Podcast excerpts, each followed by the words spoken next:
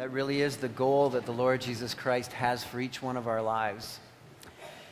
That He could call upon us and ask us to do anything, and that we would trust Him, and that He would deepen our faith, and that our faith would have no borders, no restrictions on what the Lord can do with us because He purchased us with His blood. He owns us because of His precious, merciful love for us. Well, this month is uh, Family Month. At least that's what we've designated it.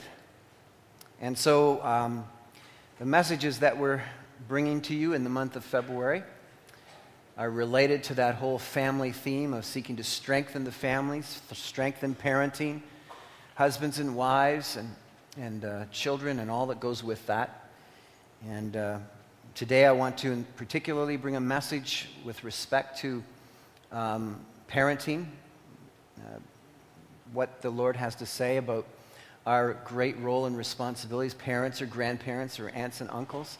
Anybody with little kids around somewhere there's a message for us today uh, from God's Word. And uh, it seems that uh, it's a good, perfect backdrop for uh, what we have today to kind of gather around the table of the Lord together, gather as a family, and just hear what the Lord has to say to us as family and pressing forth in the generations to come. Uh, the truths of God and what that looks like. And then next week, Bay Forest will come here and and uh, he's, he's well aware it's Valentine's Day, so he's going to bring a message that, that will talk about uh, anchoring our relationships to the rock, Christ Jesus. And uh, then the week after that, we're gonna, I'm going to bring a message that uh, um, is is, just burning in my heart and has been for months um, with respect to the, the issues, the, the uh, issues of, of uh, relationships, marriage relationships preparing for marriage relationships in a sermon entitled Real Intimacy. And uh, it, we're going to have our senior highs with us that day, which is so critical, and I'm, I'm so happy that, that the cycle worked for that. We were going to call them in anyway, weren't we? But uh, uh, the, the generation that they're growing up in is very, very reckless. And, and so we want to talk about what God has, what God's design is for us and marriage and preparing for marriage and what marriage should be in terms of the, of the, of the title, Real Intimacy. So that's kind of the lineup, and then we'll leap into our, our new series, being chosen into the family of God and what that looks like and uh, belonging to Christ. So, having said that, let's uh, pause for prayer and uh, we'll leap into what God has for us today. Father, we thank you so much for bringing us here today. It's a divine appointment. We know that, that uh, we are here You've called us here, you've summoned us here, and, and so, Lord, we've come with open hearts. Um, and we ask that uh, distractions and other things that have pressed upon us this week and that are maybe set, setting before us in the week to come would just be given a rest right now so we could come and focus all of our attention on what you have from your word for us.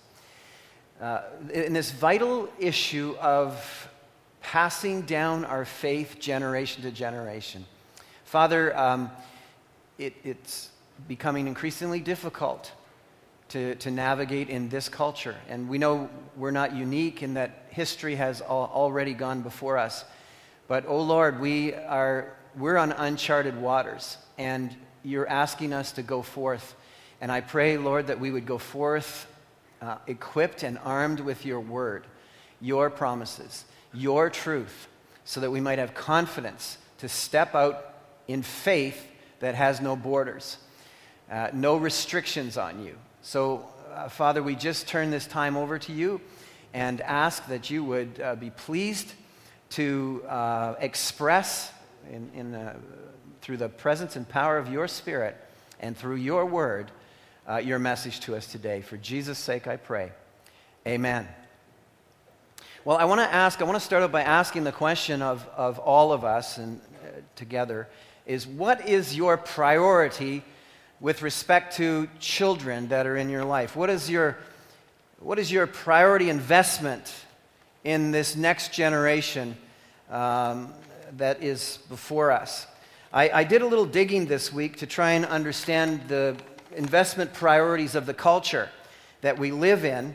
And um, I was, um, uh, as, uh, well, I suppose I, w- I, I would say I was shocked, but I really wasn't shocked because of the, what, we see around us. And I doubt you'll be all that shocked about uh, some of the things that I've dug up. But I tried, to, I tried to just look at a couple of things in terms of what are people, what are people prioritizing for their families in terms of, of investment, of time, energy, and finances. And uh, a recent Leger um, uh, survey, actually 2015 of ca- in Canada, uh, revealed this that Canadians, 66% of Canadian parents have either borrowed money or used retirement savings for extracurricular sports for their children.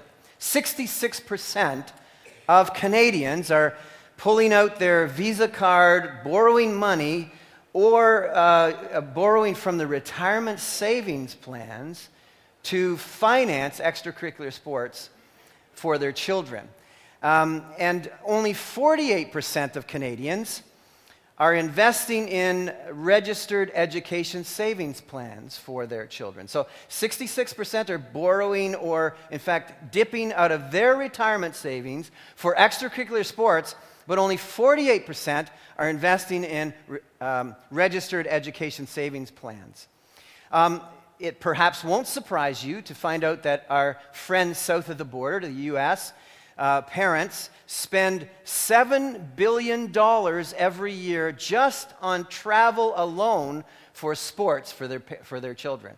$7 billion a year just in travel costs for sports and their children. An Ipsos Reid poll here in Canada in 2006 um, revealed that only 17% of Canadian families bring, uh, parents bring their children to church on a Sunday.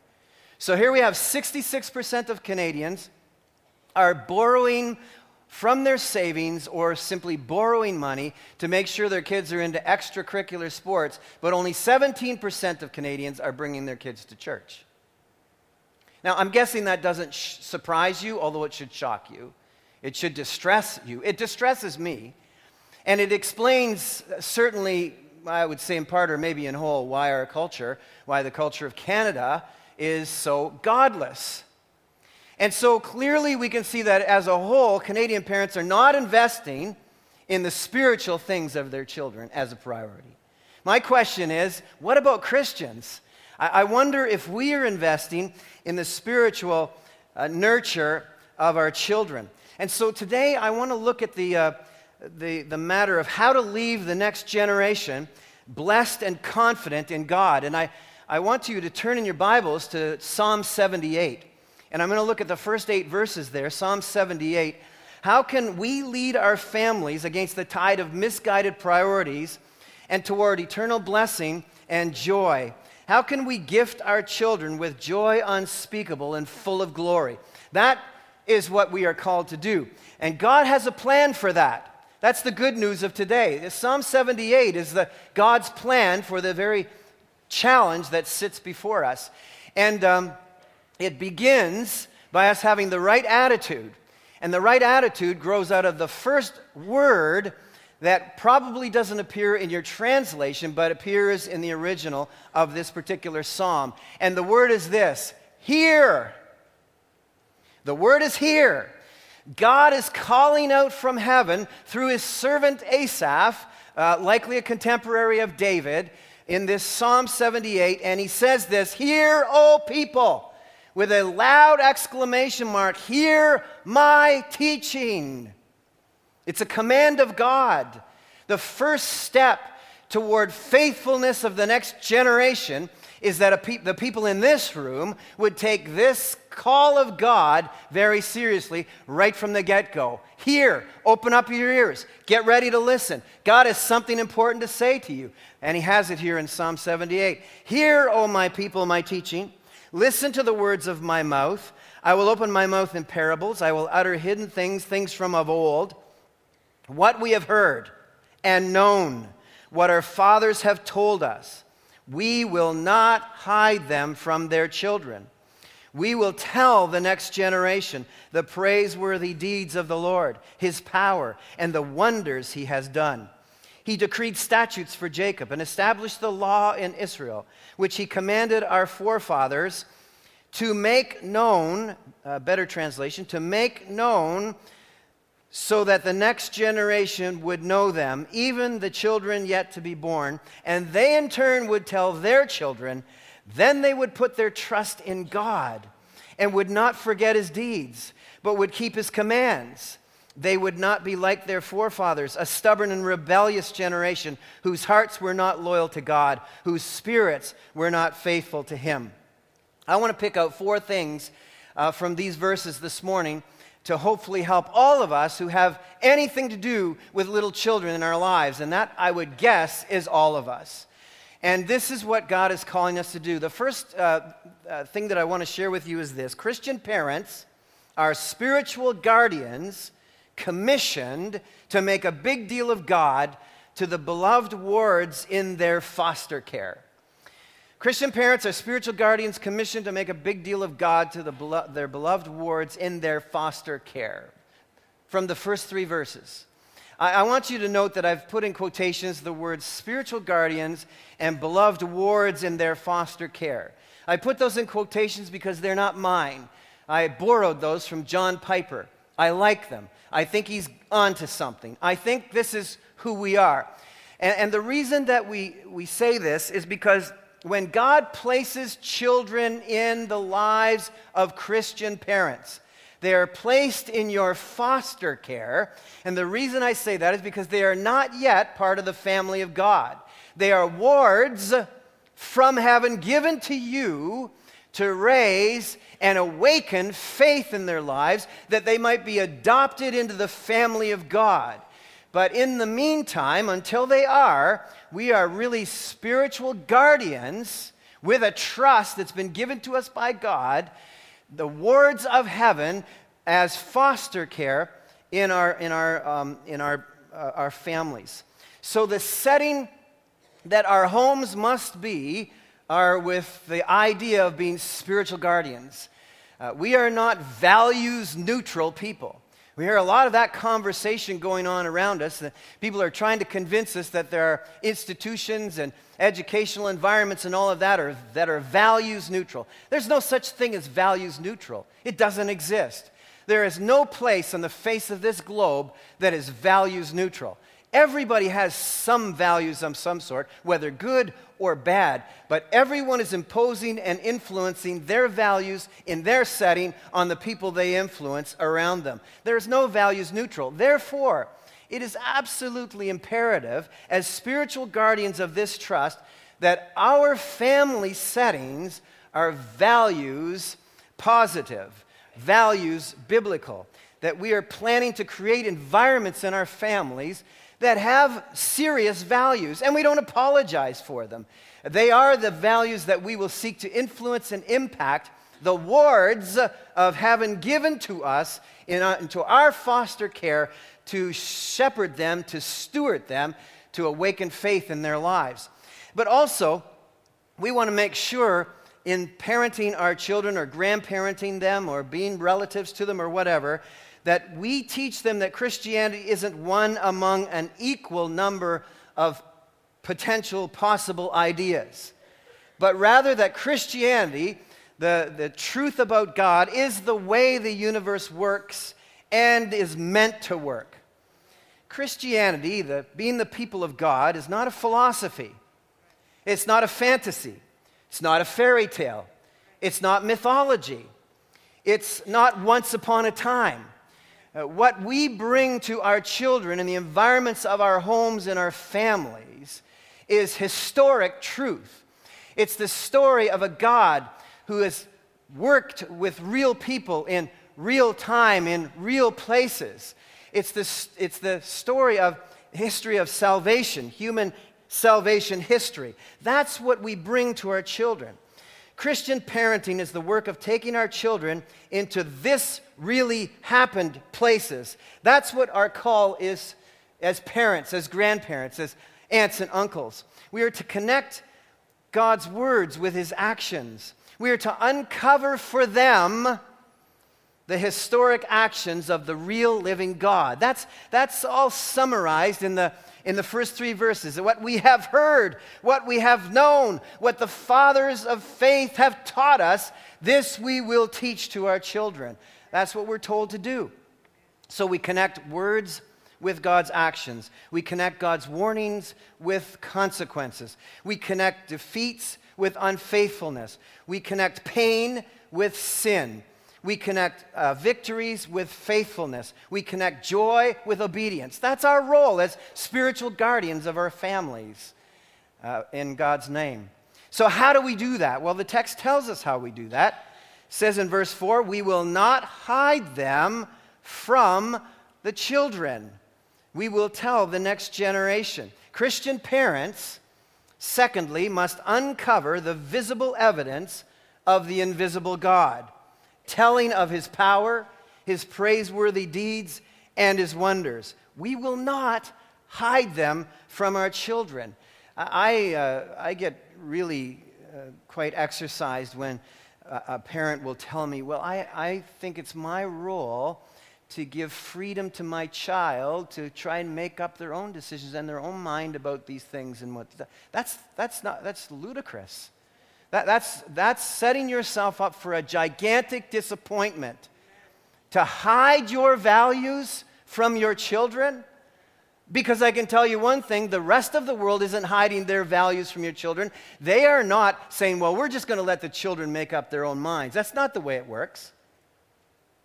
No, we are called to tell of the power and praiseworthy deeds and wonders of God. What God does matches with who God is. We're to tell the children that. We're to show the children that. Who God is matches with what God does. God is a show and tell God. He presents himself, he reveals himself. Although he is invisible because God is spirit, everywhere around us we see the evidence, the hardcore evidence of an invisible God. And therefore, we are called to identify to the children look here, look, that's of God. Look, look what God has done here. Look at God's character. Look at God's nature here. Look at how God is. Look at how God does what He says He will do. We're to show our children that. Our work is to open up their hearts to the possibility of God until the reality of God becomes impossible for them to deny. Um, I have uh, a, a, some grandchildren, and I was telling the first group this morning that um, I think I've become far more observant now of little children than I was when I was raising my own. Uh, when my own kids were two, three, four years of age, I was just trying to survive. I don't know about the rest of you or those of you. I know there's many in you here who, have little children right now, so you know what I'm talking about. It's just like survival. But now that I'm a grandparent, I can kind of stand back and observe and take a look, you know, dabble, taste, and then send them home. You know, it's just like you can just, so it's, it's a whole different experience for me. So I was playing, I was playing uh, road hockey with my little grandson, Luca Mai. He just turned four. It was last, last summer. And um, we weren't playing on the road, so don't send me emails. We were playing road hockey in my backyard, which is bizarre, but fighting the grass and all that. But anyway, that's, that's what we were doing for safety's sake. And um, he's, he's uh, playing, all of a sudden he stops and he, and he looks up, and there's, there's, a, there's a plane going over, you know, with a big line in the sky. And he says to me, That's not a bird. and I said, Okay, yeah, I, I know. And he says, uh, that's a plane. I said, Yes, I know. So I thought that was it. But, but then he drops his stick and he stands in the middle of the yard and looks up and says this Don't be afraid. God is holding you up at the top of his lungs. And then, because he was afraid they couldn't hear him, he did it again. Be afraid. I'm thinking the neighbors are hearing you, kid. Shut up. God is holding you up. It occurred to me because my grandson lives in another continent and flies that his parents had decided not to hide from him the invisible quality of our protective God and told him don't be afraid, Lucamai, to get in this plane and go up in the air 30,000 feet. God will hold you up. We will not hide the invisible qualities of God from the next generation so they might be stewarded toward a faith awakening and put their total trust in God, His power as their protector, so they don't need to fear. We will teach them of His praiseworthy deeds, that God might be their hero, that Jesus Christ might be their superhero, because He provides for them. We'll teach them of His great wonders, God of wonders, beyond the galaxy. We'll, we'll teach our children this, we'll tell them this that He must captivate their imaginations when they think about the vastness of the universe and the greatness of, of, of, the creation, that they might turn and, and, and realize that God is their greatest treasure. The, the awareness of God, that they might have an unshakable foundation which be, begins and ends everything is worthwhile with God. He is the complete deal and the source of all that they trust. Now, these actions that we are to be careful not to hide from our children uh, also have a further reality here in verse 5 where he says that not only will we not hide the great actions of God, his power, his praiseworthy deeds, and his wonders, but We'll make sure that we tell them precisely what the Word of God says, His statutes and the law and what He has commanded our, our, our fathers. Uh, these stories, the, this telling of biblical history is entrenched in truth. It's included with precision and theological instruction and creating a framework for them to understand who God really is and what God has really said, what God, how God really wants them to live. Because Christian parents must not outsource what their children must know about God. Because you are their most credible and influential teacher. Now, I'm not suggesting to you that there, there's no place for education elsewhere and all of that. Not for one second. But what I'm saying here, and the, the emphasis of the text here, is not just about teaching, it's about knowing. There is a difference. Teachers will tell you. I've experienced that. I experience that every week. I, I teach you. But because I teach you, there's no guarantee that you know. And that's why teaching is such a repetitive business. I want to teach and teach and teach the same things often over and over again to make sure that you know, because this text is about knowing. We are not to give up on our teaching with our children until they know what God has said and what God has commanded, and they're able. I, am I'm, I'm re- readily convinced, and um, I'm not an, uh, a specialist in early childhood ed- education by any means, but, but I think this is, has merit. I think it's true that perhaps the most important age in children's lives in terms of this particular text is between the ages of two and four. That, that, there may not be a more important department in all of Calvary than the two year old department and the three year old department and the four year old and five year old department where their, their minds are being shaped with foundational realities about who God is and that there is a God and, and that He loves me and He protects me and He provides for me, that it might shape their lives, uh, that they might understand all about him, but we must take from the great stories of a, a, a, a David who swung a, a, what's that thing called? A sling. And, and, uh, and, and, fired off a rock and nailed a, a giant. That's a great story for kids, but we've got to take them to the Word of God and show them the great truths of a God who is taking care of his servant and watching over his people and and, and honoring faithfulness and obedience. And they need to see the words of that and understand that and, and understand the commands and the lessons of God. Otherwise, they will formulate their own theology of God outside of His Word. This is my Christmas card that I got from my grandson. I'm like a doting grandfather today. I know, I know, I know. This is my, uh, there, there's no card store where they're living. So I got a piece of paper, Lynn, Lynn and I, and um, my grandson, although he's very sharp, is not yet able to write. His mother wrote this for him. He dictated it word for word. And uh, this is what he said to us, uh, part of what he said to us. I know that you are sad. As I said, he lives in another continent. I know that you are sad. We are a little bit sad too. I was hoping he'd be a lot sad, but he's just, but, but he's a little bit sad too. And we love you and really miss you, but God misses you the most. That's what he wrote, but God misses you the most. So you should only be sad a little bit. God knows that you are sad, that we are far away from you. And, and, then he went on, we know that God is bigger than anyone in the whole West. In the whole West, he writes. So, uh, anyway, I, I, I started, I, I was thinking about that. Why would he write, God misses me? And then I realized here's what he thinks he thinks that God went with them to the other continent, and I don't have God anymore.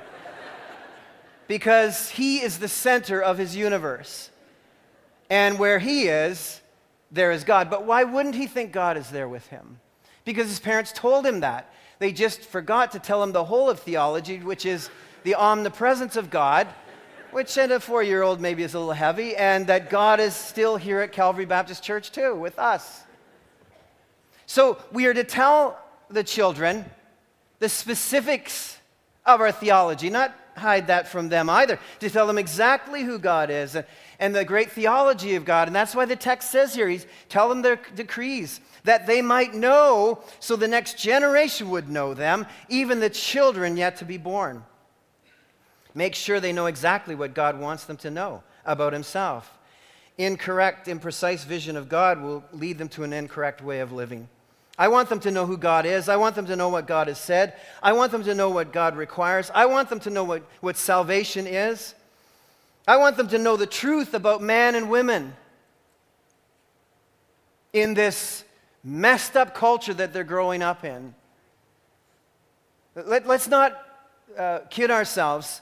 Our children spend a great deal of their time under the um, teaching of the ministry of education. All the wonderful Christian teachers that we have here, notwithstanding, who are trying to continue to push back the values that are antithetical to what we believe, let's understand this that our public education system is a completely politicized, value based ideology based upon the government that happens to be in power at the time. That's why it's called the ministry of education. Just like we have ministries here at Calvary in various regions of our church that as far as I know, are all on the same page with our values. Well, the Ministry of Education is seeking to bring the values of the current government to bear upon your children. So it is imperative for us to make sure that we work doubly hard and early in their lives to prepare them to be able to stand against the values that oppose the, the values of God. We want, them to, we want to make sure that they understand that His Word is not relative. It doesn't need social updates, it doesn't need revisioning. Because the human condition never changes from one society to another, from one place in the world to another, from one time in history to another. A man is a man 2,000, 3,000, 5,000 years ago. A woman is a woman 2,000, 5,000, 6,000 years ago. Nothing's changed. The human condition is always the same. And so we want to make sure our children understand that the human condition transcends time and culture, that living right before God isn't a cultural thing, it's a human thing. And what our culture wants to hijack is nothing short of robbery from your children. You might want to tweet this, you might not want to. Humans belong to their creator, not to their culture. That's the truth. And that's what parents need to believe. You must take responsibility for shaping the whole of your children and they must know God. They must know the truth. They must know about the truth. How distressed I was to realize how the education influence and impact on young adults, particular, well, teen, teenagers in particular, has made its mark. A recent Barna survey, which I'm uh, researching for another sermon that I'm doing, uncovered this truth, this reality in our culture.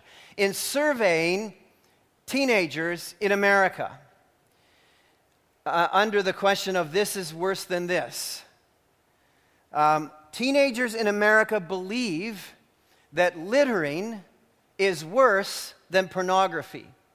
Can you imagine? That littering is worse than pornography. That says everything about how influential the culture has been. Now, when I grew up, and this is a shock and a horror to most of you, when I grew up as a kid, you could go to the candy store, you buy a chocolate bar, uh, no Henry bar, of course, and you would take that and unwrap it, and you would throw the, the uh, wrapper on the ground. That's just what you did. Until the culture imposed a very intelligent uh, value that littering is really bad. And now I'm sure, like the rest of you, most, most of these kids here, like they're horrified. What? You threw, you, th- you actually threw a candy bar wrapper on the ground and walked away feeling good about that? Yes. Very good about it while I was eating my chocolate bar. But today, you couldn't get a, a, a wrapper out of my hand onto the ground. It just, just wouldn't happen. I, I, I, can't throw that on the ground. I, I'd, I'd, I'd keep it in my pocket until I found a garbage can. Is that not the way we are? Because littering is the, the heinous of all sins. So it would seem. But pornography is okay. Now, I'm against littering, but I can tell you something that pornography is a more destructive litter than we have ever, ever imagined. And there's something wrong in a culture that has shaped our children to believe that littering is worse than pornography. It explains why we have broken families, broken homes, messed up lives, gender confusion. Why do we do this? Verse 7 Then they would trust, put their trust in God and would not forget his deeds, but would keep his commands. Since it is by second birth that people are saved, Christian parenting is leading children to a faith awakening in Christ so they will trust God, not forget his deeds, keep his commands, and tell the next generation. That's what is unfolded for us here. We are to steward them to conversion. Our job is to foster parent our wards into full adoption into the family of God story upon story of spiritual decline in human civilization is not so much about a family choice to abandon God as it is simply allowing Him to be forgotten. And the reason I mention that to you is I didn't continue on with the sad and tragic story of Ephraim in verse 9. The men of Ephraim though armed with bows, turned back on the day of battle. They did not keep God's covenant and refused to live by his law. Ephraim was one of the tribes of Israel that had every advantage. In fact, as you see the text here, they were the most numerous. So let's put this in football terminology since this is Super Bowl day. And this is a parenting, this is a family that is all excited about the idea that their kid has an, has an opportunity to be a first round draft pick for the NFL. And this kid, as described by Ephraim, is most numerous. Let's say, we'll say this kid has all the size he needs to play football. Not only that, his great grandfather is Joseph, the greatest running back the Steelers had ever known. All right? And so the pedigree is there.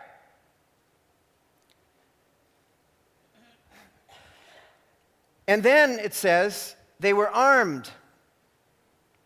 This kid has all the skills that you need to be a first round draft pick in the NFL.